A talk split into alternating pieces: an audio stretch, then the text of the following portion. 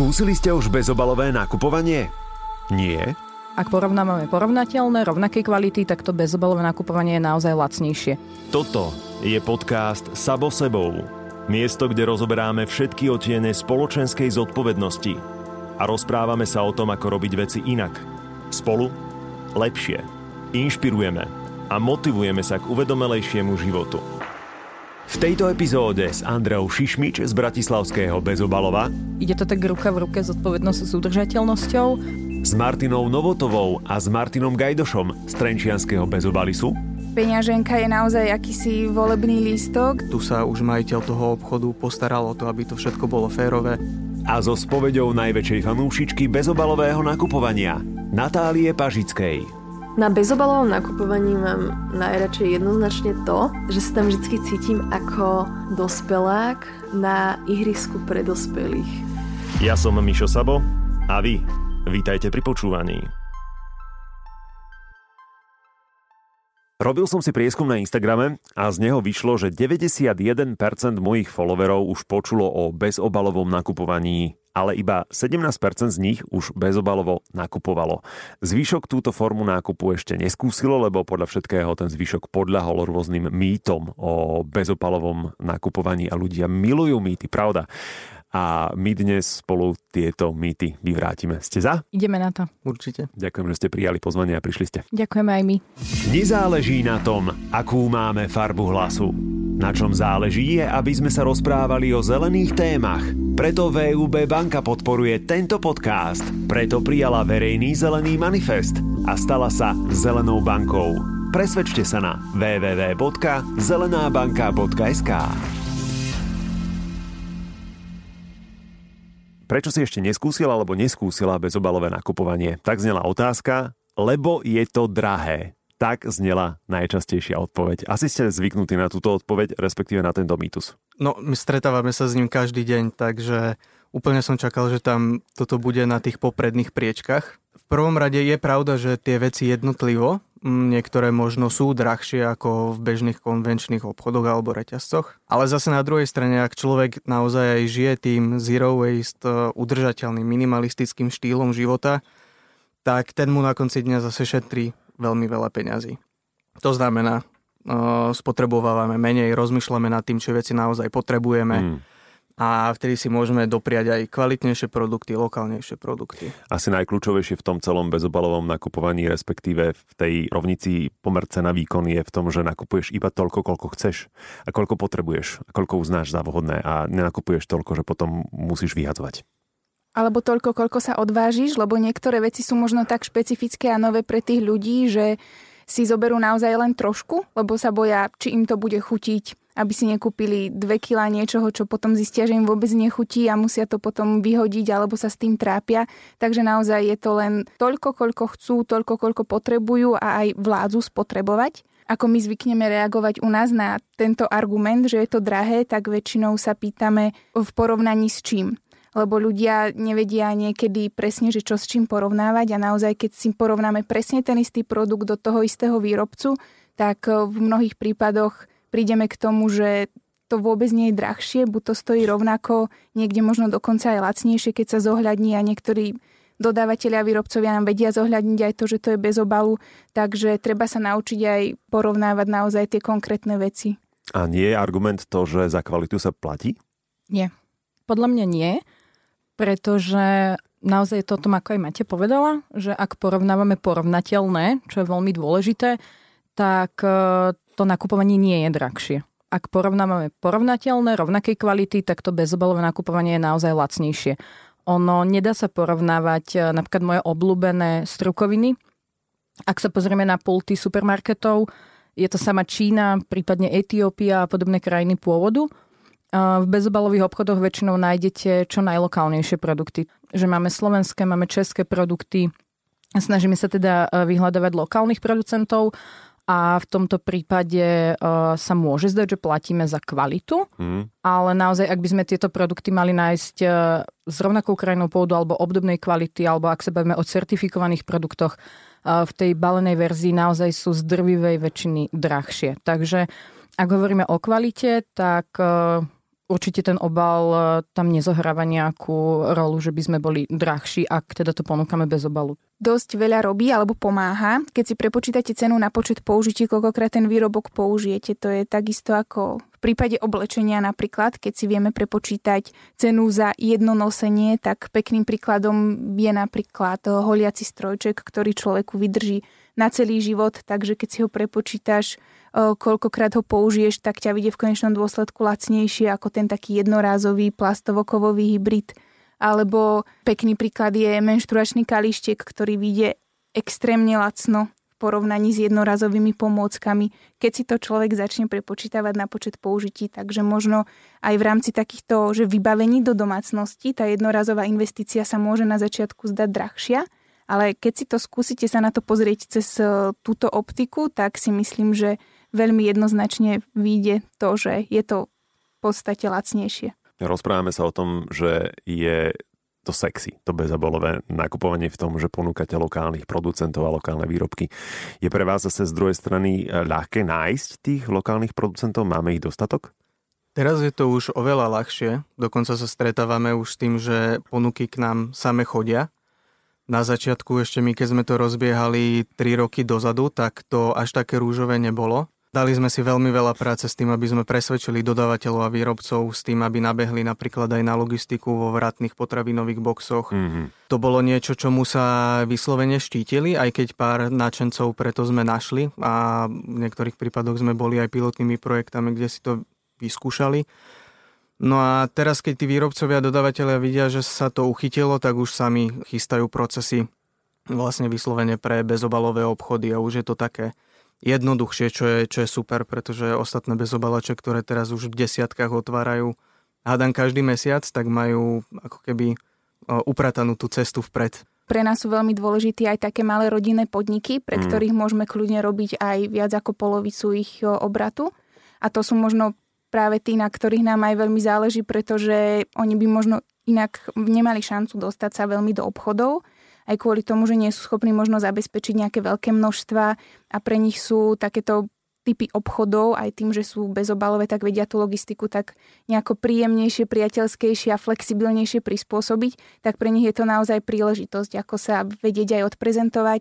Pre nás je to príležitosť, ako spoznať naozaj aj tých ľudí, ktorí to vyrábajú, takže poznať celý ten príbeh za tým a to je tiež niečo, čo ľudí teraz začína zaujímať. Tak napríklad e, my v poslednej dobe sa stretávame práve s tým, že sa nám naozaj hrnú tie ponuky o spolupráce a je vidieť, že niekto nám chce niečo ponúknuť len preto, aby sa nejakým spôsobom zviditeľnil, že sa svojím spôsobom tvári na oko ako ekologická firma, pomenuje niečo pekne, povie, že je to nejaké uh, v recyklovanom obale alebo že to nejak proste uh, vyrábame lokálne. A, a je často vidieť, že ani nerozumejú tomu, čo hovoria ale chcú nejakým spôsobom sa dostať do tých bezobalových obchodov, pretože majú možno pocit, že práve je to nejaké sexy trendy a že už ja osobne teda vnímam aj u niektorých tých eh, dodávateľov alebo výrobcov trošku také neúplne mm, správne hodnoty a, mm. a, a nejaké tie taktiky, takže napríklad my osobne sa už stretávame aj s týmto, že naozaj veľmi starostlivo vyberáme. A ako aj Mate povedala, tak naozaj tiež tie rodinné firmy sa snažíme podporovať a je to presne o tom, že máš možnosť ísť e, za tým človekom, vidieť, no teraz v týchto časoch nie úplne, ale pred pandémiou to bolo možné a veríme, že znovu, že máš možno, možnosť e, spoznať ich, ísť sa pozrieť, ako vyrábajú, akí sú to ľudia, či naozaj majú tie hodnoty, alebo sa za ne iba nejakým spôsobom vydávajú, pretože je to proste téma súčasnosti je to atraktívne. Takže je to často aj o tomto, že naozaj tých ľudí spoznať a podporiť tých, ktorí to naozaj myslia úprimne. Mm. Dnes možno dá sa povedať, že je to trošku jednoduchšie v tom, že nemusíme my chodiť žobrať po výrobcoch, že či sú ochotní prispôsobiť sa tomuto nášmu výmyslu, ktorý sme si my zmysleli, že chceme proste im skomplikovať život a dodávanie v takýchto veciach ale že už sú ochotnejší na to pripustiť, pretože vidia, že nie sme jediný obchod na Slovensku, že mm-hmm. sú mhm. to desiatky a je to v podstate pre nich nový trh, ktorý dokážu pokryť. Takže už máme možno aj také vyššie sebavedomie v tom, že trvať si na tých veciach a možno tie neupúšťať až tak z tých našich požiadaviek, ako by sme urobili pred troma rokmi. Spomenula si hodnoty. Bezobalové nakupovanie je naozaj ideová záležitosť. Pre človeka, ktorý o tejto téme absolútne nikdy nepočul Čo to znamená? Môžem možno povedať za nás všetkých, že v prvom rade je to asi udržateľnosť, aby naozaj e, sme sa správali e, zodpovedne. Zodpovednosť určite k tomu, e, ide to tak ruka v ruke, zodpovednosť s udržateľnosťou. Určite nejaká úprimnosť, aby sme naozaj sa pozerali na to, čo sa deje okolo nás. Nebyť len nejak sebecky zahladený do seba, do nejakého svojho komfortu a, a nejakej svojej bublinky, ale pozerať sa, čo sa deje okolo nás, na medziludské vzťahy, na prírodu, na, na dopad každého nášho kroku. Pretože naozaj taká zdanlivá maličkosť, ako je nejaký nákup základných potravín, naozaj má ďaleko siahlejší dopad, ako si veľa ľudí myslí alebo vie predstaviť. Takže určite je to postavené asi na týchto základných pilieroch. Tie hodnoty sú veľmi dôležité. My ich dokonca máme aj spísané, aj uverejnené. Poviem iba, prečo to pre nás bolo dôležité. My aj v našom predchádzajúcom zamestnaní aj nás bavilo to, čo sme robili, aj to bolo to, čo sme študovali.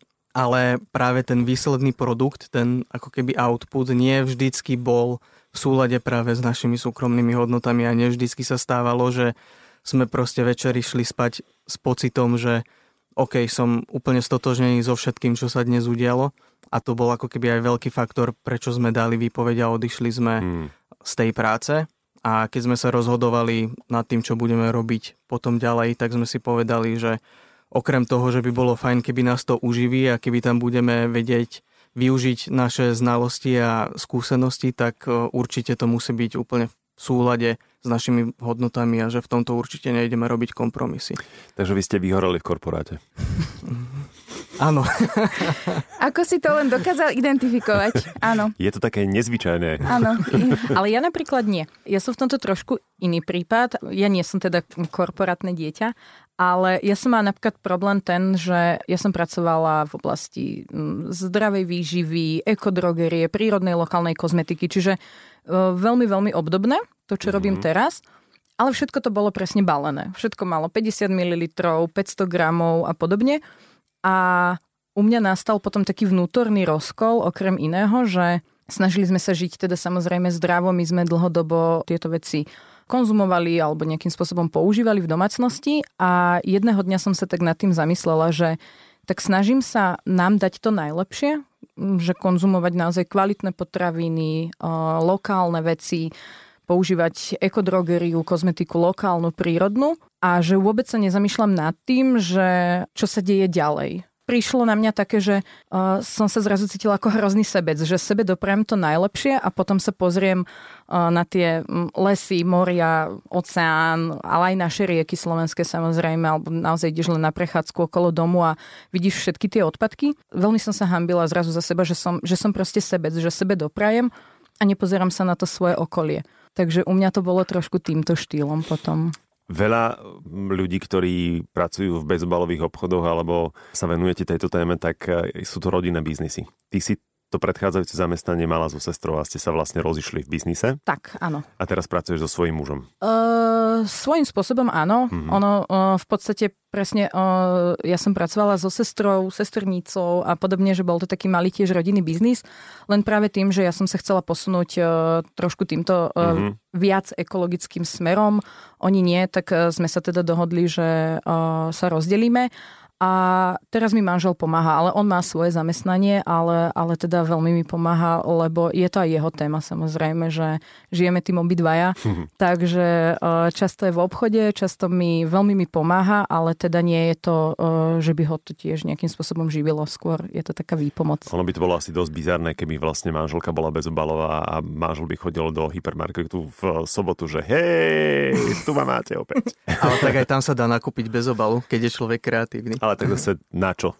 Ale, ale ono je dôležité podľa mňa, aby tí partnery mali uh, tie základné hodnoty rovnaké. Uh-huh. Určite, lebo pre mňa je toto v živote dôležité. Neviem si predstaviť, že by som mala vedľa seba človeka, ktorý by to nejakým spôsobom úplne ignoroval. Samozrejme, že ten názor môže byť rozdielny Jasne. v niečom, ale, ale ten základ si myslím, že aspoň teda pre mňa je to tak dôležitá vec, že neviem si predstaviť, že by napríklad neseparoval. To, mm-hmm. to v mhm. žiadnom prípade. A vy si neleziete na nervy, vy dvaja, keď e, spolu aj žijete a pracujete? Nepýtaš sa to v dobrom období, lebo pred Mikulášom je toľko roboty, že, že, že máme pocit, že máme len ten pracovný život aktuálne, ale po Vianociach môžeme prísť odpovedať na túto otázku a bude, bude to v pohode. Ale pýta sa nás to stále každý, pretože až som prekvapený, že koľko ľudí si to absolútne nevie ani predstaviť a koľko ľudí to napríklad riešilo aj počas prvej vlny karant ubytovania sa, zatvárania sa doma, že odrazu tí ľudia, partneri boli zavretí v jednej miestnosti mm, viac dní za sebou a boli z toho frustrovaní. Je tak... to smutné? My sme toľkokrát sa o tom rozprávali, že sme zostali normálne vyšokovaní, že vlastne človek, s ktorým si a s ktorým si v podstate od začiatku asi bol nastavený, že chceš s ním stráviť čo najviac času mm. a každá minúta je vzácna, tak potom, keď si vlastne donútený s ním byť, tak e, to nezvládaš. A odrazu je to problém. A no. je to podľa mňa strašne smutné, ale zároveň možno aj pre niektorých e, také dobré zrkadlo, že aha, tak možno sme sa dostali do nejakej fázy vzťahu, že by sme sa mohli nad tým zamyslieť. No ale to je teda iná téma, hej, aby sme neodbačali. Každopádne mm, to bola presne jedna z vecí, ktorú sme si uvedomili a povedali sme si, že fúha, že nám sa vlastne absolútne nič nezmenilo, keby sme aj museli zostať celý rok v karanténe, lebo my sme úplne od začiatku, odkedy sa poznáme, zvyknutí na to, že sme stále spolu aj v súkromnom, aj pracovnom prostredí, tým, že sme boli kolegovia, takže nám to, my sme nemali nejaké veľké šoky z toho, že teraz ako sa budeme správať v práci, ako reagujeme na nejaký stres alebo ako pristupujeme k práci, lebo tým, že sme boli kolegovia, tak sme poznali tie pracovné návyky. Takže pre nás to je úplne že najprirodzenejšia vec na svete a práve, že sme mm, si to vymysleli na schvál tak, aby sme mohli byť spolu aj v robote.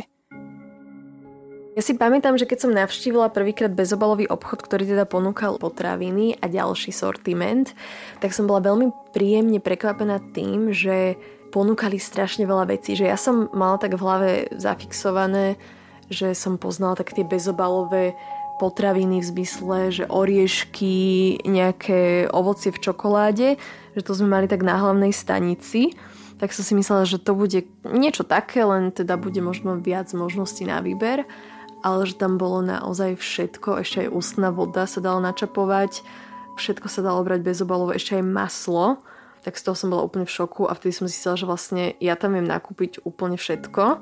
A ja si pamätám, že som si potom do tohto prvého bezobalového obchodu, kde boli už aj potravín, donesla tak naivne možno iba nejaké 4 alebo 5 nádob lebo som si hovorila, že však viac tam asi nebude a následne som si od nich musela proste zobrať tie papierové vrecoška, ktoré tam majú k dispozícii, lebo som bola unesená z toho, že aké možnosti majú a že v dnešnej dobe sa už naozaj nakúpiť bezobalovo takmer všetko.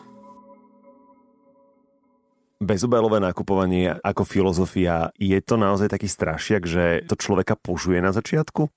Zožuť finančne, alebo psychicky, psychicky alebo... Psychicky. Mm-hmm. Asi záleží aj podľa mňa od povahy, pretože sú typy ľudí, ktorí chcú a potrebujú a je to pre nich prirodzené riešiť veci tak naraz, že proste dostanú veľkú motiváciu, sú inšpirovaní a majú proste v sebe nejaký ten oheň, že chcú a potrebujú všetko zmeniť naraz a mm, možno by im vadilo a nudili by sa, keby to robili pomalými krokmi. Je veľa ľudí a myslím si, že možno tých je aj väčšina, ktorí práve že potrebujú ten čas na to. Každopádne je tam asi to riziko, že keď sa človek preto nadchne, tak uh, že má pocit, že je toho naraz strašne veľa, že potrebuje riešiť všetko naraz. Takže my aj zvykneme takto ľuďom radiť, keď prídu a povedia, že chcú si úplne prerobiť domácnosť na zero waste a podobne, aby sa najskôr zamerali tak na nejakú jednu vec, zvykali hmm. si na ňu postupne, aby si dávali také osobné, povedzme, že mesačné výzvy alebo to tempo nech je akékoľvek, aké im vyhovuje a potom prešli na druhú vec, aby začali jednou miestnosťou napríklad alebo jedným typom potraviny a tak nejako si to zaužívali a keď sa to stane pre nich úplne prirodzené, tak potom prešli na niečo ďalšie. Toto je presne to, čo radím každému, s kým sa rozprávam na túto tému celkovo o udržateľnosti, že hlavne sa z toho nezbláznite postupne, step by step a ono sa to mhm. celé poddá. Pýtam sa preto, lebo ďalším argumentom, prečo ľudia ešte neskúsili nakupovať bezobalovo, bolo, zaberá to veľa času. Zaberá, áno. Je to určite nakupovanie, ktoré chce trošku plánovania, pretože nie je to o tom, že prídem do obchodu, hoci čo si nahádžem do košíka, pri pokladni si vypýtam tašku a spokojne odídem domov ale chce to trošku plánovania. Chce to trošku prípravu, pozrieť si, čo mi chýba, čo potrebujem doplniť, zobrať si nejaké to vrecko, prípadne dozičku, prísť si načapovať, e, takže trvá to trošku dlhšie ale osobne si nemyslím, že je to niečo, čo by náš život e, tak obmedzilo, že by sme e, nestíhali všetko ostatné, čo v živote chceme stihnúť. A tu ti budem pingpongovať naspäť, pretože som to stopoval. Človek chodí do obchodu a to je jedno, že či je to bezobalový, alebo je to hypermarket s nákupným zoznamom. Nie? Väčšinou. Väčšinou. Ideálne. A bezobalový obchod väčšinou je malý a máš tam všetko po ruke. Keď niečo nevieš nájsť, tak sa spýtaš. Zatiaľ čo teda bežný nakupovač a rozumej ja, v hypermarkete blúdi a nikdy nevie, kde čo je. A keď to celé spočítaš, tak vlastne v tom bezobalovom obchode bam, bam, bam. Áno, ty je s tým robota, nemáš to, že len načiahneš rukou a hodíš to do košíka, ale podľa mňa časovo to vychádza rovnako. Nehovoriac o tom, že nemusíš čakať v pokladniach. A s tým súhlasím, lebo ja som si to síce nestopovala, ale myslím, že Peťka Slezáková, ktorú si tu tiež mal, tak hmm. ona si tiež urobila takýto svoj osobný prieskum a stopovala si nákup v supermarkete a v bezobalovom obchode a povedala, že ju to vyšlo, že to bol veľký rozdiel, že strávila oveľa menej času práve v tom bezobalovom obchode. Presne kvôli tomu, čo ty si povedal. Lebo v tom supermarkete sú tie uličky urobené tak, aby si sa zastavil ešte tam a tam. E, láka ťa to, je tam oveľa viac takých podnetov, ktoré ťa vyrušia a mm, stráviš tam toho času oveľa viac. Mm. Aj keď súhlasím aj s tým, čo povedala Aťka, že tam možno tá fáza prípravy zaberie viacej času, lebo keď chceš byť taký, že poctivý, tak si naozaj nachystáš počet dozičiek, vrecušok, všetkého, čo ho potrebuješ, napíšeš si zoznam ale ten zoznam si pravdepodobne ľudia napíšu, aj keď idú mm. do toho supermarketu, takže asi až taký veľký rozdiel to nebude, čo sa týka toho času. Ono asi platí to, že prax robí profikov. Určite. Alebo zvyky železná košela. Na všetko sa proste, nie, nie je to nič komplikované, je to možno niečo nové, čo treba raz, dvakrát skúsiť a potom pre mnoho ľudí sa to stane úplne prirodzeným procesom nakupovania a čím častejšie chodíš do takéhoto obchodu, tak tým je to rýchlejšie, lebo už no. poznáš to portfólio, už vieš, čo kde je, mm, už pravda. to sú oveľa kratšie nákupy, pokiaľ teda sa nezakecáš a nezačneš sa rozprávať o všetkých možných iných veciach, ale za to už my neberieme zodpovednosť. Čo musím zdôrazniť, že vy ste nielen predajcovia, ale ste aj storytelleri že za tými produktami, alebo väčšinou, keď ideš do štandardného obchodu, tak ti tam nerozpráva príbeh, že a toto je odtiaľ a tá rodina má takýto príbeh a sú tam on aj ona, alebo on aj on a tak a ďalej. A jednoducho sú tam rozprávky. A vy zatiaľ tie rozprávky viete rozprávať pekne. A to je práve to, že my tých výrobcov reálne poznáme. Často sú to, myslím si, že tiež budem hovoriť aj za kolegov, e, naši už kamaráti, môžeme mm. ich tak nazvať, pretože napríklad pre mňa je dôležité pracovať s ľuďmi, s ktorými si rozumiem, s ktorými cítim, že sme trošku na jednej vlne, takže ono postupne to e, z takých tých pracovných rečí prejde aj do tých kamarátstiev a podobne, takže naozaj je to o tom, že poznáme tých ľudí a naozaj vieme, čo vyrábajú, prečo, ako, aké majú hodnoty. A ľudia to radi počúvajú, že naozaj tí ľudia sa radi na to pýtajú a čoraz viac sa na to pýtajú, že od koho to je a kto za tým je a prečo to robí a ako. A je to veľmi príjemné, pretože s týmto sa v supermarkete nemáš šancu stretnúť. Áno, a je to presne o tom, že ľudia si už postupne začínajú uvedomovať to, že peňaženka je naozaj akýsi volebný lístok a že tým, aký produkt si kúpia, tak ukazujú aj, že sú z s hodnotami toho človeka, ktorý tú vec vyrobil, ale aj s hodnotami človeka, ktorý tú vec predáva. Oni sa naozaj môžu vo všetkých tých fázach toho nákupného procesu rozhodnúť,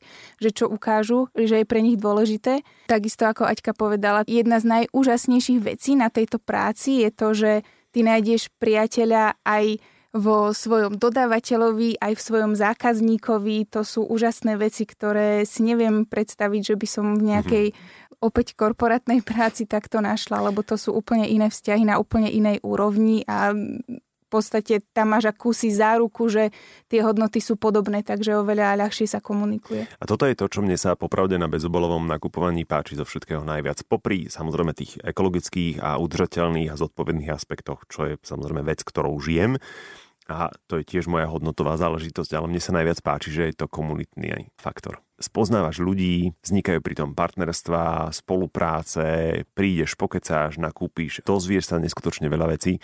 A hlavne tá komunita zo Slovenska v 90. rokoch, ten pojem komunity ako keby vypadol, že sa ľudia tak viacej anonymizovali a teraz zrazu opäť je to trend, že vznikajú komunity a ľudia sa združujú a držia spolu a podporujú sa navzájom. Podľa mňa to slovo komunita má dnes taký iný význam, ako keď som ho ja vnímala pred x rokmi a nikdy som nemala pocit, že chcem byť súčasťou nejakej komunity. Bolo to, mala som toho taký zvláštny pocit a dnes som zrazu zistila, že som súčasťou tej komunity. Nemám ako keby pocit, že by to bolo niečo zvláštne, ale naozaj je to strašne silné, je to strašne o tých pocitoch, ktoré v tom vnímaš a je to strašne prirodzené, lebo ani nevieš, ako si vlastne vytvoríš tie vzťahy aj keď možno niekedy to môže byť také nebezpečné, lebo keď sa dlho nachádzaš v nejakej bublinke, tak e, keď potom občas nej vykúkneš, tak zrazu zistíš, že fúha, tak... E, prečo by si to robila? No, no. Občas sa ti dostane a býva to dosť veľký šok.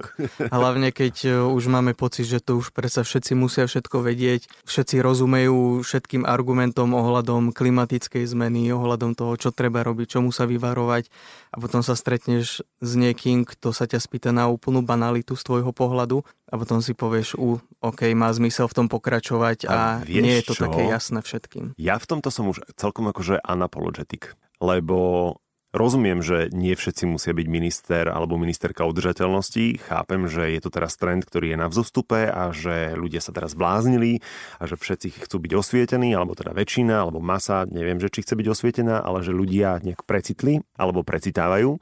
Ale už pri niektorých fakt, že banálnych otázkach si tak hovorím, že Google, hm. halo, No a to je tiež možno taká uh, bublina ľudí, ktorí si vedia vygoogliť a potom tí ľudia, ktorí si nevedia vygoogliť. Ale hej, súhlasím s tým, že sú to veci, o ktorých sa teraz už našťastie dosť veľa hovorí, už našťastie sa to dostáva aj do tých, povedzme, že komerčnejších sfér a mm. dostáva sa aj takého mediálneho priestoru viac týmto témam, čo je podľa mňa veľmi dôležité. A stretávam sa občas aj s názorom, že veď to je moderné, tak teraz nebudeme to robiť, pretože to je moderné a nie je to úprimné, ale akože sme asi v štádiu, kedy to už je asi aj jedno, či to naozaj myslí úprimne pomaly od narodenia, ale dôležité je to, aby sme tie veci naozaj aj robili a ak to má byť len kvôli tomu, že to videl v novinách a robí to pre neho dôležitý človek, influencer a podobne, tak dobre, nech je to ten dôvod. A postupne sa možno od tohto dôvodu dostane ten človek aj k tomu, že zistí, že naozaj je to dôležité aj nie len z toho hľadiska, že je to cool. A bodaj by sa dostal aj do toho bodu, že ho to bude baviť. A to bude úplne ideálne. Ako dôvod, prečo ľudia ešte nenakupovali bezobalovo z môjho prieskumu vyliezlo, že v mieste bydliska alebo v blízkosti nemajú bezobalový obchod. Tu sa chcem spýtať, že vy to asi tak viacej cítite ako komunita bezobalových obchodov, že či tá sieť sa napríklad za posledný rok e, rozšírila, pretože ja vám poviem, že dvaja moji známi uvažujú o tom, že buď zainvestujú do bezobalového obchodu, alebo ho otvoria. No neviem, že či za posledný rok, ale ten rok predtým, tak to bolo úplne, že sa vrece roztrhol s bezobalovými obchodmi. A priznám sa, že od istej doby sme prestali to aj už sledovať, že predtým sme pomaly poznali každého, kto išiel otvárať bezobalový obchod, že bola to naozaj taká komunita, kde sme sa poznali, ale teraz už e, nemám presne prehľad o tom, že v ktorých mestách alebo už aj teraz dedinách alebo menších obciach sa bezobalové obchody nachádzajú. A myslím si, že na Slovensku Máme to šťastie, že ich máme dosť veľa, aj keď samozrejme, že beriem ten argument, že nie každý ho má vo svojej blízkosti, čo je normálne, ale na to, aká sme malá krajina, tak si myslím, že ich máme dosť. Ono v podstate tento rok veľmi tomu neprial, mm-hmm. že ak aj niekto nad tým uvažoval, tak si myslím, že tie plány minimálne posunul ak ich náhodou aj na čas neodložil. Ja sama poznám niektorých ľudí, ktorí si otvárali bezobalový obchod tento rok počas vlastne pandémie a tiež z jarného otvárania bolo až jesenné otváranie obchodu. Ale ja si myslím, že viac menej už myslím, že aj každé okresné mesto má bezobalový obchod. To určite. A ak aj nie, že vyslovene čisto bezobalový obchod, tak určite e, obchod, kde sa dá načapovať e, drogeria alebo možno nejaké základné potraviny. Ja sa skôr stretávam s tým, že často ľudia o tom ani nevedia. Napríklad mne sa stáva, že na našich sociálnych sieťach mi príde nejaká správa, že o, aký ste super obchod, že škoda, že u nás taký nie je. A keď sa spýtam, odkiaľ sú, tak im poviem, že no ale vo vašom meste sú dva alebo tri obchody. Áno. a zostanú prekvapení. Tak im vždycky posuniem nejak ten kontakt, e, aspoň teda tých, o ktorých ja viem, lebo tiež sme to e, v jednom momente prestali už nejak sledovať, lebo je toho veľa.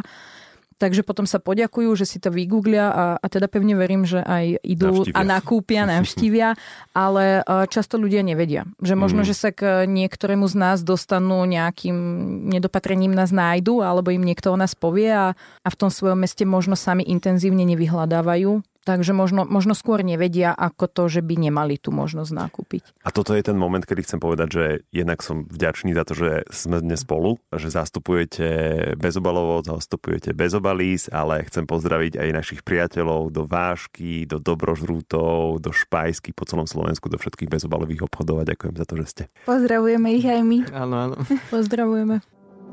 Na bezobalovom nakupovaní mám najradšej jednoznačne to, že sa tam vždy cítim ako dospelák na ihrisku pre dospelých. Už keď tam človek ide viackrát, tak čapovať si všetko do tých nádob, naberať si to, stlačať také tie plastové ručky, ktoré vám potom vlastne na základe toho sa vám odsype do toho vašeho vlastného obalu, tak všetko je to také dobrodružstvo a z toho nákupu si odnášate úplne iný pocit ako len keď ste v supermarkete a dávate si tie cestoviny v tom plastovom obale do toho košíku alebo do toho vozíku, že z toho vlastne človek nemá asi že žiadny pocit a tuto viete, že podporujete lokálny biznis, že podporujete kvalitné potraviny, ktoré sa aj kvalitne pestujú a ešte k tomu si to môžete takto užiť a určite zo sebou zobrať deti, ktoré teda nemám, ale ak máte, tak odporúčam, ktoré sa tam určite zahrajú s vami.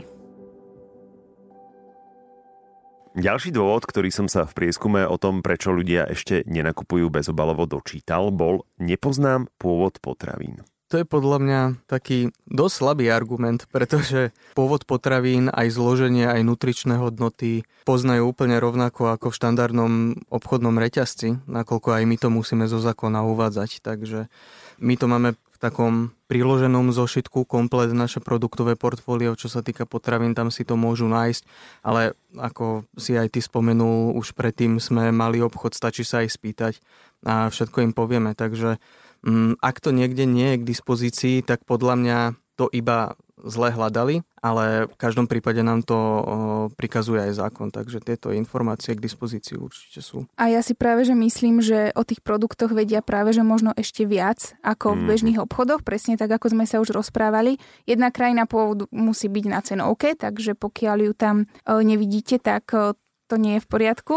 A presne čo sa týka tých príbehov, ktoré sa za tým skrývajú a podobne, tak my máme takú spätnú väzbu od ľudí, že práve že majú pocit, že tie potraviny poznajú oveľa hm. lepšie, vedia, čo si nakupujú oveľa viac.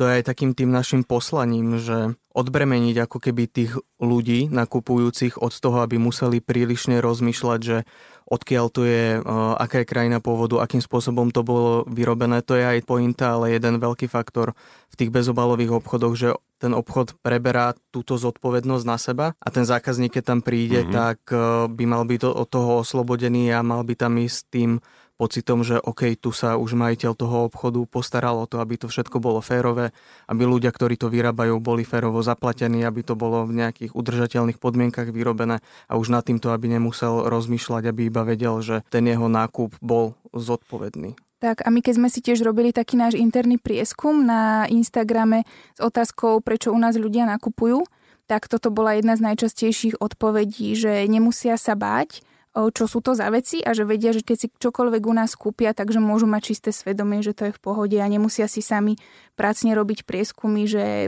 kúpia si jednu vec tam, druhú tam a podobne. Takže presne ako Maťo povedal, že my si na ni, urobíme za nich prieskum, naštudujeme a už im to len položíme na tacke a povieme okolo toho, pokiaľ budú chcieť nejaké ďalšie informácie mm. a mhm. príbehy. Lebo argument nepoznám pôvod potravín je napríklad pri potravinách, ktoré sú dovážené z Číny veľmi úsmevný. Ja by som možno ešte doplnila, Maťu, že ono je to aj o tom, že my nefungujeme spôsobom, že donesieme si nejaké vrece orechov, ktoré len tak niekde vysypeme do pohára a ďalej ho dávame ľuďom. Na nás sa samozrejme vzťahuje legislatíva na označovanie produktov, takže vôbec to nie je o tom, ak si niekto myslí, že si len tak z brucha napíšeme, že toto je vypestované na Slovensku alebo že to má ročnú spotrebu my musíme viesť e, veľmi prísnu evidenciu všetkého, takže e, vôbec sa nemusí zákazník nejakým spôsobom báť, že by sme nejakým spôsobom, ja neviem, klamali alebo zle označovali alebo neoznačovali. Práve naopak. E, myslím si, že je to možno ešte trošku aj prísnejšie tak. ako pri mm. balených produktoch a teda naozaj je to aj kontrolované e, zo strany príslušných úradov. A nie sú to len pro forma kontroly, mm-hmm. to mhm. vám môžem garantovať naozaj. Aby som sa vyhol nejakému nedorozumeniu aj tým, čo som hovoril predtým, tým som nechcel povedať, aby zákazníci nejakým spôsobom slepo verili a nasledovali bezobalové obchody. Určite nejak aj v týchto prevádzkach sa pýtajú a dožadujú tie informácie, ak, ak ich chcú, ale to sme už spomenuli, že vlastne oni tam aj musia byť. A tým, že my si vlastne tie veci rozvažujeme, tak mm, možno Aťka nám to tiež potvrdí, že my sme si vlastne skomplikovali celé tie procesy, lebo nemôžu sa miešať čar, že musíš presne vedieť čo, kedy, ako, takže je oveľa jednoduchšie kúpiť si veci v sáčkoch a dávať ich pekne na regály, máš tam všade doby spotreby a podobne a toto všetko si my musíme evidovať zvlášť. Istú dobu ja som mala pocit, že tie kontroly sú práve že ešte prísnejšie kvôli tomu, že ani oni vlastne nevedeli, ako sa k nám postaviť a podobne, takže Jasne. kontrolovali všetko úplne z hora dole, sprava doľava. Takže mm, nie je to o tom, že by my sme si naozaj tam dávali, čo chceme, ako chceme. A mňa presne teraz napadol taký príklad, lebo e, mňa sa tento týždeň manžel pýtal, keď sme doplňali tovar, že či mám pocit, že mi to teraz trvá kratšie, ako mi to trvalo v bioobchode, ktorý sme mali predtým. Musela som sa nad tým tak akože zamyslieť hlbšie. Keď som si to tak nejak v hlave porovnala, tak máme možno mm, polovičný obchod, možno tretinový sortiment, ale celá tá práca okolo toho mi, mm, dovolím si tvrdiť, trvá možno aj e, raz tak dlhý čas. Pretože mhm. naozaj e, je to aj o tej evidencii a my to chceme robiť naozaj, že poctivo, poriadne, mať to všetko tak, ako to má byť takže trvá to naozaj, že možno, že aj dlhšie ako len zobrať nejakých pár e, polkilových, kilových vreciek a šupnúť ich na policu, pretože tam v podstate je to o tom, že čo výrobca udá na ten obal, tak o tom to je, ale túto my zodpovedáme za to, aby sme to mali naozaj označené tak, ako to má byť, riadne všetko zaevidované. Presne e, my pracujeme s rôznymi šaržami, čiže musíš jednu domíňať, následne to musíš všetko dostatočne vyčistiť, zapísať, až potom tam môžeš dať niečo čerstvé, všetko stále kontrolovať, takže je to proste manipulácia s nebalenými potravinami, takže je to oveľa prísnejšie a myslím si, že každý z nás to berie naozaj e, poctivo a svedomito. A tu sme asi zodpovedali e, ten posledný mýtus, ktorý vyšiel z ankety, je to nehygienické. Čo by teraz v čase korony mohol byť legitímny argument, ale vy musíte dávať na hygienu dvojnásobný pozor oproti e, štandardným predajniam. Asi áno. Ja si nemyslím, že je to nehygienické. Všetko je to o ľuďoch. Nie o tom, či ten produkt je zabalený alebo nie, ale o tom, ako s ním človek nejakým spôsobom narába, manipuluje. Ešte pred prvou vlnou pandémie, keď e, prišlo e, to, že sa išiel vytvárať nejaký legislatívny rámec pre bezobalové obchody, ktorý dovtedy teda neexistoval, tak e, všetky existujúce obchody sme mali kontroly, kde sme sa teda bavili s úradníkmi a ako čo funguje.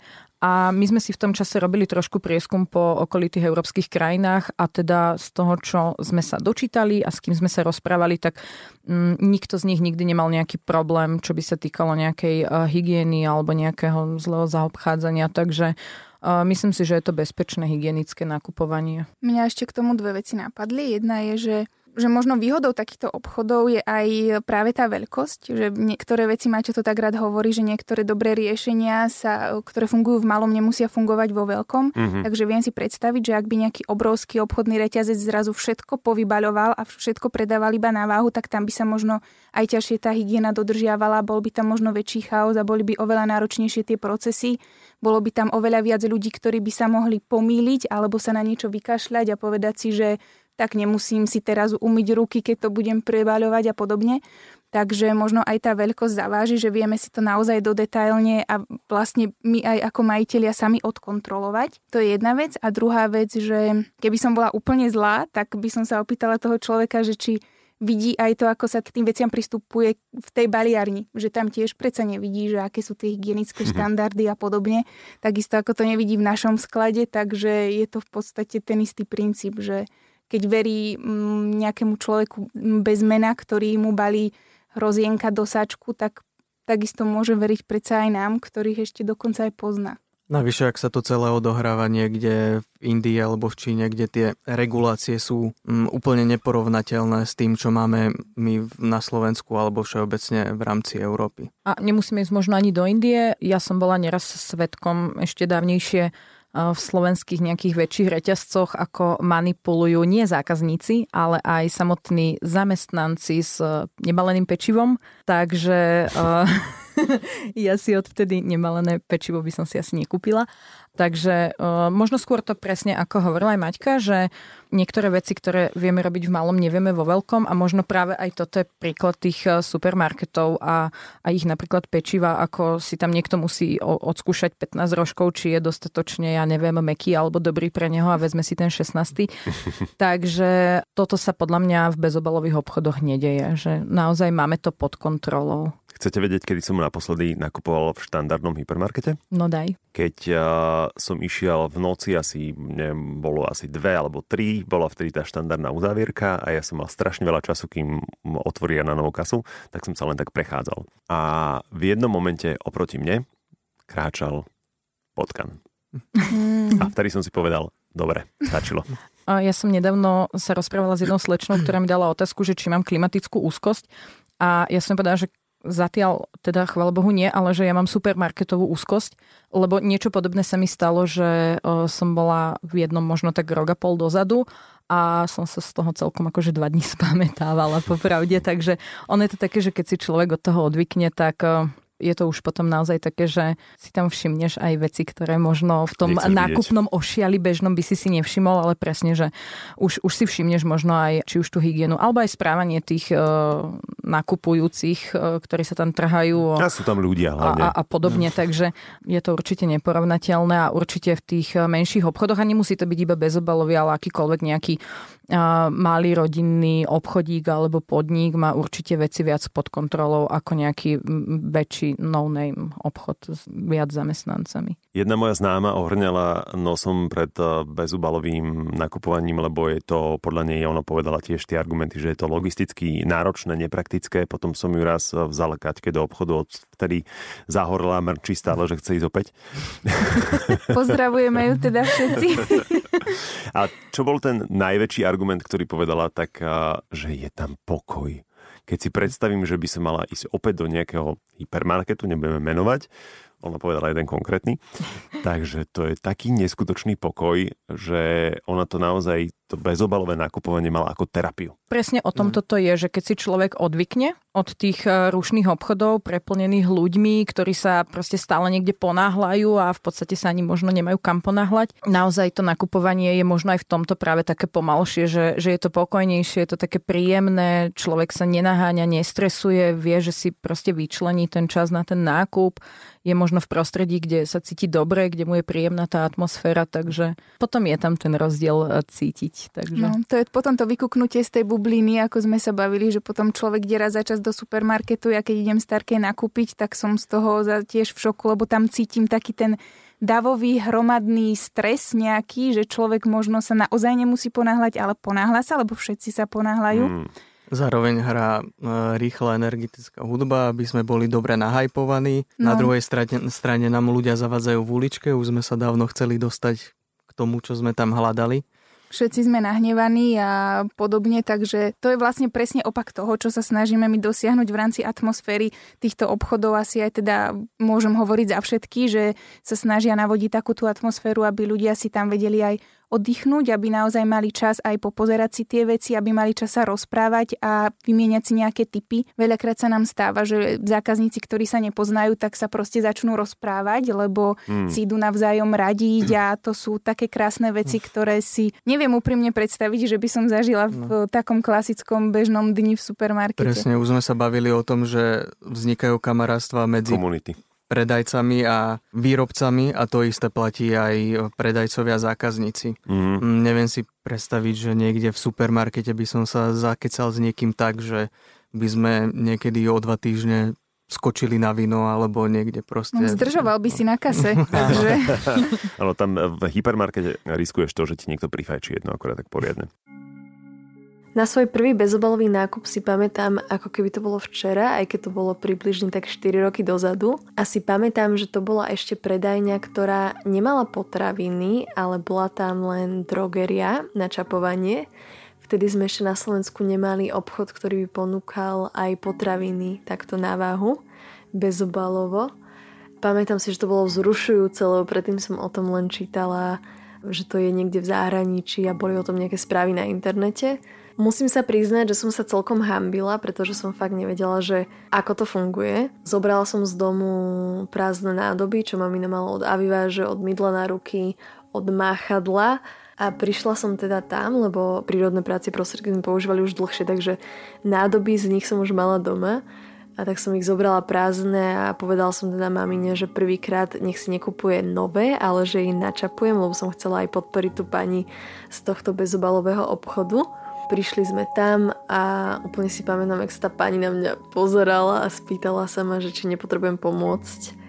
Tak som sa jej priznala, že som tam vlastne úplne prvýkrát a ona mi pomohla načapovať tú drogeriu, takže sa to takto udialo s pomocou pani predavačky, ktorá to momentálne bola. Ale zatiaľ mám takú skúsenosť, že aj keď človek nevie, že čo má od tých bezobalových obchodov čakať, tak tí ľudia, ktorí tam pracujú momentálne, sú vždy tak ochotní pomôcť, že to iba dodáva takéto príjemno k tomu celému zážitku. Vy si spomeníte na svoj vlastný prvý bezobalový nákup? Asi áno, ak aj nie úplne prvý, tak jeden z prvých, respektíve, že v bezobalovom obchode, lebo bezobalový nákup, hmm. neviem, či sa dá no. považovať aj to, že sme si nosili proste na pečivo vlastné vrecká normálne do obchodu na zeleninu, ovocie, na oriešky a tak, aj keď to nebolo teda, že v bezobalovom obchode, takže to bolo také ako keby normálne. Hej, že vždy sme sa snažili aj v tých štandardných reťazcoch nakupovať v čo najväčšej možnej miere bezobalovo. A tým no. by som možno vlastne chcela aj že posluchačom odkázať, že pokiaľ teda by prišli k tomu argumentu, že nemajú vo svojom okolí bezobalový obchod, tak to neznamená, že sa teraz treba vykašľať na všetko, čo sa týka snahy o minimalizáciu odpadu, ale to sa dá uplatniť aj v úplne iných veciach, aj napríklad pri takom bežnom nákupe, že dobre, nejdem do bezobalového obchodu, ale idem do normálneho obchodu, v úvodzovkách normálneho a snažím sa urobiť všetko, čo sa dá v rámci tých možností, ktoré mám. Čiže zoberiem si vlastnú tašku, keď tam pôjdem, tak môžem tam ísť e, na bicykli, môžem tam ísť e, s vlastnou fľašou na vodu, môžem si zobrať vlastné vrecka na zeleninu a ovoci a to nevadí, že nie je ten mm. obchod onálepkovaný slovom bezobalový. Mm ale stále naozaj každý jeden ten krok sa počíta. Môžem kontrolovať, či kupujem domácu zeleninu, domáce ovocie alebo to dovezené zo zahraničia. To urobí veľký vplyv, respektíve zníži ten negatívny dopad na životné prostredie dramaticky. Domácu rýžu v papieri a nie čínsku v plaste. Ale ja by som možno povedala, lebo to určite ani kolegovia nevedia, že ako som sa teraz zamyslela, že taký nejaký prvý nákup eh, bezobalový, ak by sme teda brali do úvahy bezobalové obchody, tak bol práve v Trenčine v Bezobalise oh, u kolegov. Oh, sme naozaj nevedeli. Pamätám, že e, sme sa u nich zastavili ešte v čase, keď sme len tak e, započali v hlave myšlienku, že by sme si chceli otvoriť bezobalový obchod, tak sme boli trošku na okuky, lebo máme rodinu pri Trenčíne. A si pamätám, že bol v obchode iba Maťo, a že sme si kúpili gumkačov, gumené medvedíky. Toto sú štandardný prvý nákup. to je flagship. to, je, to je flagship. To musí mať každý, takže... Uh, ale myslím, že ešte nejaké uh, možno oriešky, niečo, neviem, ale, ale tých medvedíkov si pamätám, lebo tak, uh, to je proste taká stálica asi všetkých bezobalových zákazníkov a všetkých obchodov. Takže, no, môj prvý nákup bol tuto u kolegov. Je, tak, tak to, to sme pekné, to, to je krásne. Je to, no, tak som si to tak teraz vybavila, že, že v podstate podstate, no, bolo to u vás. Ja som prvýkrát bezobalovo nakupoval vo Viedni. Trvalo mi to asi 2,5 hodiny, lebo som bol očarený všetkým, všetko som ovoniaval a bolo to extrémne farebné. Pochopiteľne, kým som pochopil tú logistiku, že ako sa nakladá na váhu, ako sa váži, ako sa dovažuje. Tak si im to doplietol všetko. Poznáme. Nehovoriac o etiketách. A ešte aj po nemecky. Mám asi veľa obľúbených produktov. Dajme tomu, že v rámci toho jedla ja milujem chladom sušené jahody a maliny a ešte čorietky. To je také moje, že čo musím mať. Ale potom, ak ideme od sladkého preč, tak si veľmi užívam LSD. Pozor, nie je to droga. Jedná sa o lahôdkové sušené droždie A keďže sa snažím stravovať prevažne vegánsky a keď môžem, tak sa vyhnem aj mliečným potravinám a teda síru, pretože toto LSD používam na miesto síru a je to veľmi zdravé, je to veľmi chutné, je to ešte lacnejšie ako sír a naozaj vám to v tom jedle ten sír dokáže napríklad v cestovinách vynahradiť. Takže to je ďalšia potravina, ktorú určite odporúčam vyskúšať a myslím si, že ju nájdete vo väčšine bezobalových obchodov. A potom ma ešte prekvapilo, že ako si kupujem ja tuhý šampón v papierovom obale, tak v tom bezobalovom obchode ho dokonca viem ešte nájsť aj bez toho papierového obalu, takže je to naozaj že zero waste nákup aj takýchto vecí, ako je napríklad tuhý šampón. Čo je pre vás taký love brand? To je veľmi ťažká otázka, pretože my minimálne 80% toho portfólia reálne aj používame doma. Či už ide presne o kozmetiku, drogériu. To bolo divné, keby nie. Vybavenie domácnosti aj potravy. No a to práve preto, že sme veľkí fanúšici tých značiek a tých výrobcov. My sme vlastne aj to portfólio začali skladať tak, že sme poznali tie veci ako spotrebitelia a začali sme oslovovať tých výrobcov, že či by boli ochotní teda ísť do takéhoto niečoho komplikovaného s nami. Ale mm, ja napríklad milujem kozmetiku, ktorú máme z Trenčianských teplíc u nás na tom. Bez toho si teraz ani neviem predstaviť, že by som už fungovala. Mm, to spomínala Veronika Húbková v podcaste o prírodnej kozmetike legendárny sírový šampón. Áno. áno, áno, takto. Teraz sme mali zákazníka, ktorý sa nás pýtal, či mu vieme odporúčiť šampón, ktorý by mu pomohol so seboreu. Tak sme odporúčili práve tento a potom sme dostali odpoveď, že dvakrát ho použil a seborea zmizla a že on sa trápil s rôznymi produktami niekoľko rokov a nič nezaberalo. Minul na to kopec peňazí a netvrdím, že to musí fungovať každému. Samozrejme choroby sú, alebo takéto kožné problémy sú veľmi individuálne záležitosti, ale v niektorých prípadoch dokáže to urobiť takmer zázrak. A to sú opäť tie príbehy zimom riavkové, kedy, kedy sa prídeš predavačke za pultom pochváliť so slzami v očiach, že proste toto mi tak pomohlo na môj problém, ktorý ma trápil a už sa mám dobre a proste nakoniec skončíte tým, že sa hodinu rozprávate o takýchto veciach.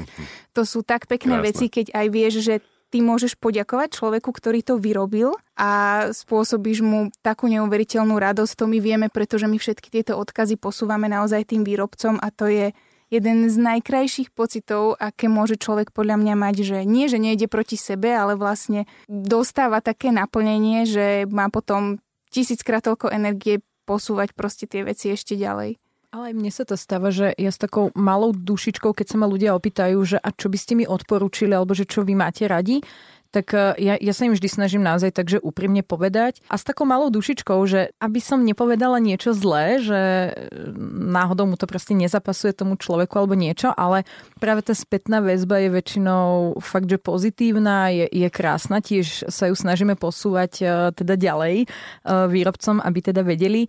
Myslím si, že práve aj o tom toto je, že keď to človek robí úprimne, má tie veci odskúšané a nie je to len o tom, že by sme opakovali nejaké dve, tri vety, ktoré e, výrobca k tomu povie, ale že naozaj tie veci používame sami my alebo naši známi, tak e, potom ťažko sa aj vyberá nejaká jedna vec alebo nejaká jedna značka obľúbená, pretože v podstate ten obchod je zmesou všetkého, čo mm. máme radi. Takže možno by bolo také nefér, že vypichnúť iba niečo aspoň teda ja za seba určite hovorím, že všetko, čo tam mám, tak si za tým stojím a myslím si, že sú to skvelé produkty a je to taký odraz toho, čo ja mám rada a čo teda určite odporúčam aj ďalej. No dobre, tak ja to teda poviem. Vážený lieskovcový nugát, liofilizované maliny. Áno, keď prídeš ty a príde Naty, tak... Naty Pažická. Naty Pažická, áno, pozdravujeme Naty, tak uh, všetko liofilizované ovocie nám zmizne. Neostane nikomu. Po mne ale, no z okolností napríklad Nugat je teda nemecký produkt, nie je to slovenský produkt, ale je to taký bezobalový ošial u nás okolo neho, lebo je to naozaj kvalitný produkt, je výborný, je certifikovaný, robíte mu riadnu reklamu, ale fičíme na ňom aj my, teda musím povedať. To by bol aj hriech, keby nie. Ale to je inak aj taká najhoršia otázka podľa mňa pre nás od zákazníka v obchode, že a ktorý je lepší, alebo že a čo je tu najlepšie, to je... Kámo, akože, na, to sa, na, to, na to sa naozaj veľmi ťažko odpovedá. A no, ktoré z týchto dvoch mydiel je lepšie? Pokiaľ ide o potraviny, tak tam je to ešte celkom jednoduché, lebo môžeme dať uh, ochutnávku. Ochutnať. Ja vždycky hovorím, ja vám tu môžem povedať, uh, čo chcem a aj tak nebudete vedieť, či to je pravda alebo nie, tak to ochutnajte. A vtedy to ide, ide celkom ľahko, lebo tie veci sú dobré. No. Ono, ja si myslím, že všeobecne akože tie obľúbené produkty sa uh, väčšinou riešia to, čo je sladké, čo nás tak poteší, čo, čo si pomlsáme. Ako málo kedy sa nám stane, že by sa niekto doslova že rozplýval nad rýžou alebo cestou potravinami, ale keď sa spomenie niečo sladké, tak uh, tam tí ľudia reagujú naozaj veľmi emotívne a, a veľmi milo. Takže je, je, je to také zlaté. Úplne. No počkaj, musím to napraviť. Prášok prací na farebné oblečenie Tiera Verde to je nebičko v posteli a na tele. a potom Ponio mydla. Áno. Milujem. A špaldová káva. Špaldová káva, hej. ja ťa už poznám. Ak ste ešte nevyskúšali bezobalové nakupovanie, tak vám to určite odporúčam. Okrem teda toho, že je to zážitok úplne iný ako keď nakupujete v supermarkete, tak si myslím, že opäť si niečo uvedomíte počas toho nákupu. Ja som si napríklad uvedomila, že ja všetky tie potraviny, ktoré nakupujem tam, bežne nakupujem v tých obaloch a že koľko sa dokáže tých obalov a celkovo odpadu ušetriť, ak človek vyskúša to bezobalové nakupovanie. Keď nakupujete v supermarkete, tak veľakrát sa stane, že nakúpite dvakrát balenie takých tých kvázi trvanlivých potravín, ako je hrášok, rýža a potom sa to niekde tam stratí na tej poličke a nemáte ani moc prehľad v tom, že čo tam vlastne máte. To je teda skúsenosť moja a mojich kamošiek že sa veľa potom plýtva tými potravinami, lebo sa nakúpi niečo navyše, ale v tom bezobalovom obchode, ak nakupujete práve tam aj takéto trvanlivé potraviny, skladujete to v nejakých sklenených dózach, tak vždycky máte úžasný prehľad o tom, že koľko toho máte, koľko vám už toho iba ostáva a následne si potom naplánujete ten nákup a doplníte len to, čo naozaj potrebujete a môžete si toho nabrať len toľko, koľko toho potrebujete. Pretože veľakrát sa stáva, že si potrebujem kúpiť niečo úplne málo, ale v potravinách toho musím kúpiť viac, lebo menej sa proste nedá. Ale v tom bezobalovom obchode si to viete ušiť priamo na mieru a môžete si zobrať toho iba toľko, koľko práve v tej chvíli potrebujete a viete, že miniete. Máme za sebou bezprecedentný rok. Šialený rok, ktorý v januári, keď sme si pripíjali na nový rok, tak sme ani len nečakali, ani si nevedeli predstaviť, čo všetko sa stane počas tohto roka. A je absolútne legitímne povedať, že sme z toho unavení, že sme možno aj frustrovaní, že sme aj smutní, že už chceme, aby sa to celé skončilo, aby sme sa vrátili k svojim životom tak, ako sme ich poznali, čo sa už samozrejme nestane, pretože už nikdy nebudeme takí, akí sme boli predtým. Ale verím, že rok 2020, okrem toho, že je poznačený slovom na K, tak bol aj rokom, kedy udržateľnosť dostala nový význam. Na jednej strane to, že sa veľa rozpráva o nej, aj o tých ekologických métach, ktoré máme, ktoré sa snažíme presadzovať, o ktorých sa rozprávame, ktoré popularizujeme. Ale potom je tam aj tá tienistá stránka. Ako sa spätne teraz na konci roka pozeráte na to, čo všetko sa stalo? Ja už som presne, už som tak začala bilancovať, ako už prichádza koniec roka a ja si dovolím tvrdiť, že ja mám pocit, že uh, tento rok nám napriek všetkému viac dal ako vzal, pretože sa veľmi ukázalo podľa mňa tá sila tej komunity tí ľudia napriek všetkému sa snažili podporovať lokálnych, malých výrobcov, malé podniky.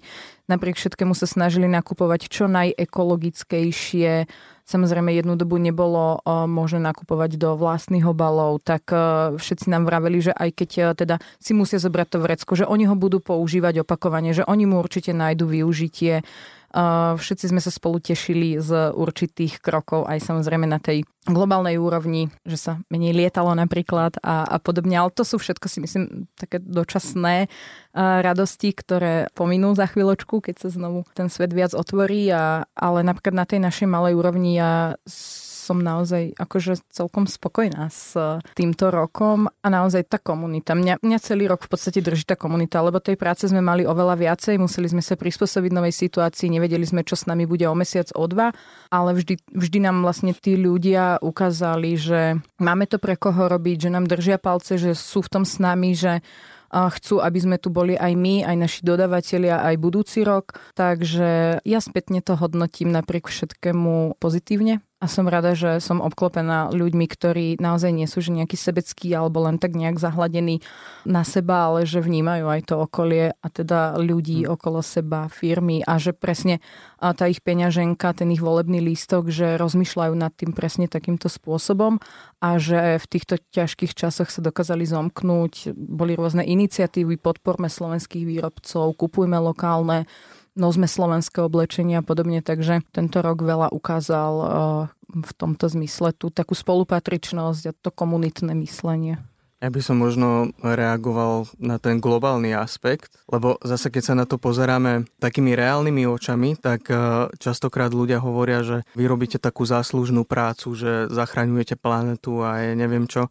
Ale keď sa na to pozrieme tak racionálne, tak eh, my tú planetu nezachraňujeme tým, čo robíme. Je to možno ju tak neničíme ako iné biznisy. Ale pokiaľ ide o ten globálny aspekt, čo by sme si ako pozitívu mali zobrať z celej tejto krízy a pandémie, je, že ukázalo sa, že vieme aj našu spotrebu znížiť, vieme sa trošku aj spomaliť, to sa ukázalo aj na znížených emisiách. A mali by sme využiť túto príležitosť ako vhodný moment na reštart, čo sa už do istej miery aj stalo. A ocitli sme sa teraz na dosť zásadnej krížovatke a teraz sa rozhodujeme, že či pôjdeme tou cestou e, jednoduchého a rýchleho štartovania aj ekonomiky, založenej viac na fosílnych palívách ako nie, alebo si vyberieme tú ťažšiu, dlhšiu, drahšiu cestu, ale tie benefity budeme čerpať o niekoľko viac rokov v budúcnosti v podobe skrátka udržateľnej spoločnosti. A toto je podľa mňa veľmi dôležitá vec, ktorú by sme si teraz mali uvedomiť a využiť to a ísť bohužiaľ tou ťažšou cestou. No, ono už to tak býva, že tie lepšie rozhodnutia bývajú aj tie ťažšie. Ono ešte celkom aj zaujímavé, čo spravila táto situácia tohto ročná aj so psychikou ľudí. A je zaujímavé to aj pozorovať aj v našom okolí, ale myslím si, že psychológovia majú teraz toľko úžasných príležitostí na to, ako pozorovať, ako ľudia reagujú na takéto veci neštandardné. Že na jednej strane mm, vnímam skupinu ľudí, ktorá to celé berie možno ako taký argument, že predsa zdravie je dôležitejšie, že na čo sa my hráme, na nejaké takéto bezobalové veci a podobne, že to už je aj tak jedno, že predsa tá pandémia je oveľa dôležitejšia a zobrali si ako keby ďalší taký argument, e, prečo nerobiť tie veci. Mm. A potom vnímam veľkú skupinu ľudí, ktorá možno sa im vytvoril priestor na to, aby sa začali na to viacej pozerať, aby možno ako Aťka hovorila, tak zistili, alebo vlastne Ma- Maťo to hovoril, že zistili, že nepotrebujú toho až toľko, pretože zostali zatvorení doma, nemohli ísť do obchodu, takže otvorili si špajzu, zistili, že vedia navariť aj so zvyškou, že vedia použiť tie zvyšky, ktoré majú doma, že vedia nosiť to isté tričko aj každý deň, lebo si nemusia aj mhm. skúpiť nové, že im možno ani nechybajú tie zatvorené obchodné centra a v tom vidím takú ako keby nádej, že na mnohých ľuďoch sa to odrazilo takým spôsobom, že zistili, že, že naozaj im tieto veci nechýbajú a to ich možno tak trošku nakopne alebo tak posunie k tomu, aby sa začali na tie veci pozerať inde a to sa týka aj firiem. Možno mnohé zistili, alebo teda určite mnohé zistili, že nemusia naozaj letieť na každý biznis meeting, ale že naozaj môžu využívať tie technológie, ktoré majú a možno nám aj v tomto tá pandémia trošku pomohla, že využívajme naozaj tie veci, čo máme a pozerajme sa na to aj takto, spomalme trošku a celé to konzumno-psychologické, spotrebiteľské správanie si tak trošku učesať a upratať. A som veľmi rada, že priniesol tento rok aj také veľké veci, čo sa týka toho pojmu klimatická kríza, toho, čom sa naozaj stále bavíme a keby sa to už neudialo tento rok, tak už, už naozaj neviem. Ty si, Adi, to spojenie slov vyslovila. Klimatická úzkosť. Mm. Máte ju? Ja nie, ja som, ja som taký reálny optimista. Nechcem tú situáciu zľahčovať, je veľmi vážna a musíme robiť uh, veci preto, aby sme situáciu zlepšili. A keď sa aj ľudia pýtajú, že tak čím začať, čo je to správne, čo by sme mali robiť, tak odpovede, že musíme robiť všetko a už hneď teraz, mm. akože horí. To chcem, aby bolo jasné, že nezľahčujem tú situáciu, ale podľa mňa to je ešte zvrátiteľné. V histórii sa vždycky ukázalo, že ľudia skrátka chcú prežiť a keď už naozaj ide do tuhého, tak urobia naozaj všetko preto, aby sa tak stalo. A to vidíme aj teraz, aj keď je to oveľa menší problém ako tá klimatická kríza, ktorá tu je a čo nás ešte čaká, ale aj pri tejto pandémii sa ukázalo, že pokiaľ trvá vývin očkovacej látky za bežných podmienok 15-20 rokov, tak odrazu vidíme, že sa to dá zbúchať aj v rámci jedného roka. A ja si myslím, že na takýchto princípoch sa ľudské spoločenstvo, ak to mám takto nazvať, postaví aj k tej klimatickej kríze. Len je veľká škoda, že sa to zrejme stane už príliš neskoro a tie dôsledky budú veľmi veľké a akože určite budú. Mm-hmm. A mohli sme robiť oveľa viac už oveľa skôr. Mám za partnera Maťa, lebo mi to vie takto povedať, lebo mňa niekedy naozaj chytá to, čo by som asi už mohla aj nazvať že úzkosťou lebo tým, že my sa snažíme venovať aj takému osvetovom edukačnému obsahu v rámci toho, čo komunikujeme a prednášame a podobne, tak ja naozaj dosť veľa času trávim tým, že si o tých veciach čítam, počúvam, dohľadávam a to, keď robím naozaj veľa, tak, tak, tak to sa nedá. A to mm, na mňa dokáže tak doľahnúť, že niekedy si proste iba sadnem a vydýchnem a iba neviem, že čo a vlastne na čo preto sa potom otočím napravo na Maťa a on mi vlastne to, toto povie, takže sa viem tak nakopnúť, ale niekedy naozaj úprimne mávam také chvíľky, že keď chcem na začiatku prednášky povedať proste nejaké také závažné fakty, ktoré by mali ľudí nejako povzbudiť, tak to sa ťažko tak hľadá. niekedy je to veľmi mm. zlé. No. Ja obdivujem v tomto napríklad eh, Kuba Fila alebo Kuba Hrbáňa z našej iniciatívy Klimate potrebuje, pretože oni majú takú faktografiu v hlave a toľko súvislostí a toľko informácií, že mňa to stoplo po niekoľkých hodinách keď som si povedal, že naštudujem si veci a budem sa viacej, ešte viacej zaujímať, než ten základ, ktorý mám ale tak ma to požulo, že som si povedal, že nie, nemôžem si ubližovať. Uvedomujem si, že ako klimatický aktivista by som mal vedieť všetko o všetkom v tejto téme, ale som si povedal, že ja radšej pôjdem ideologicky.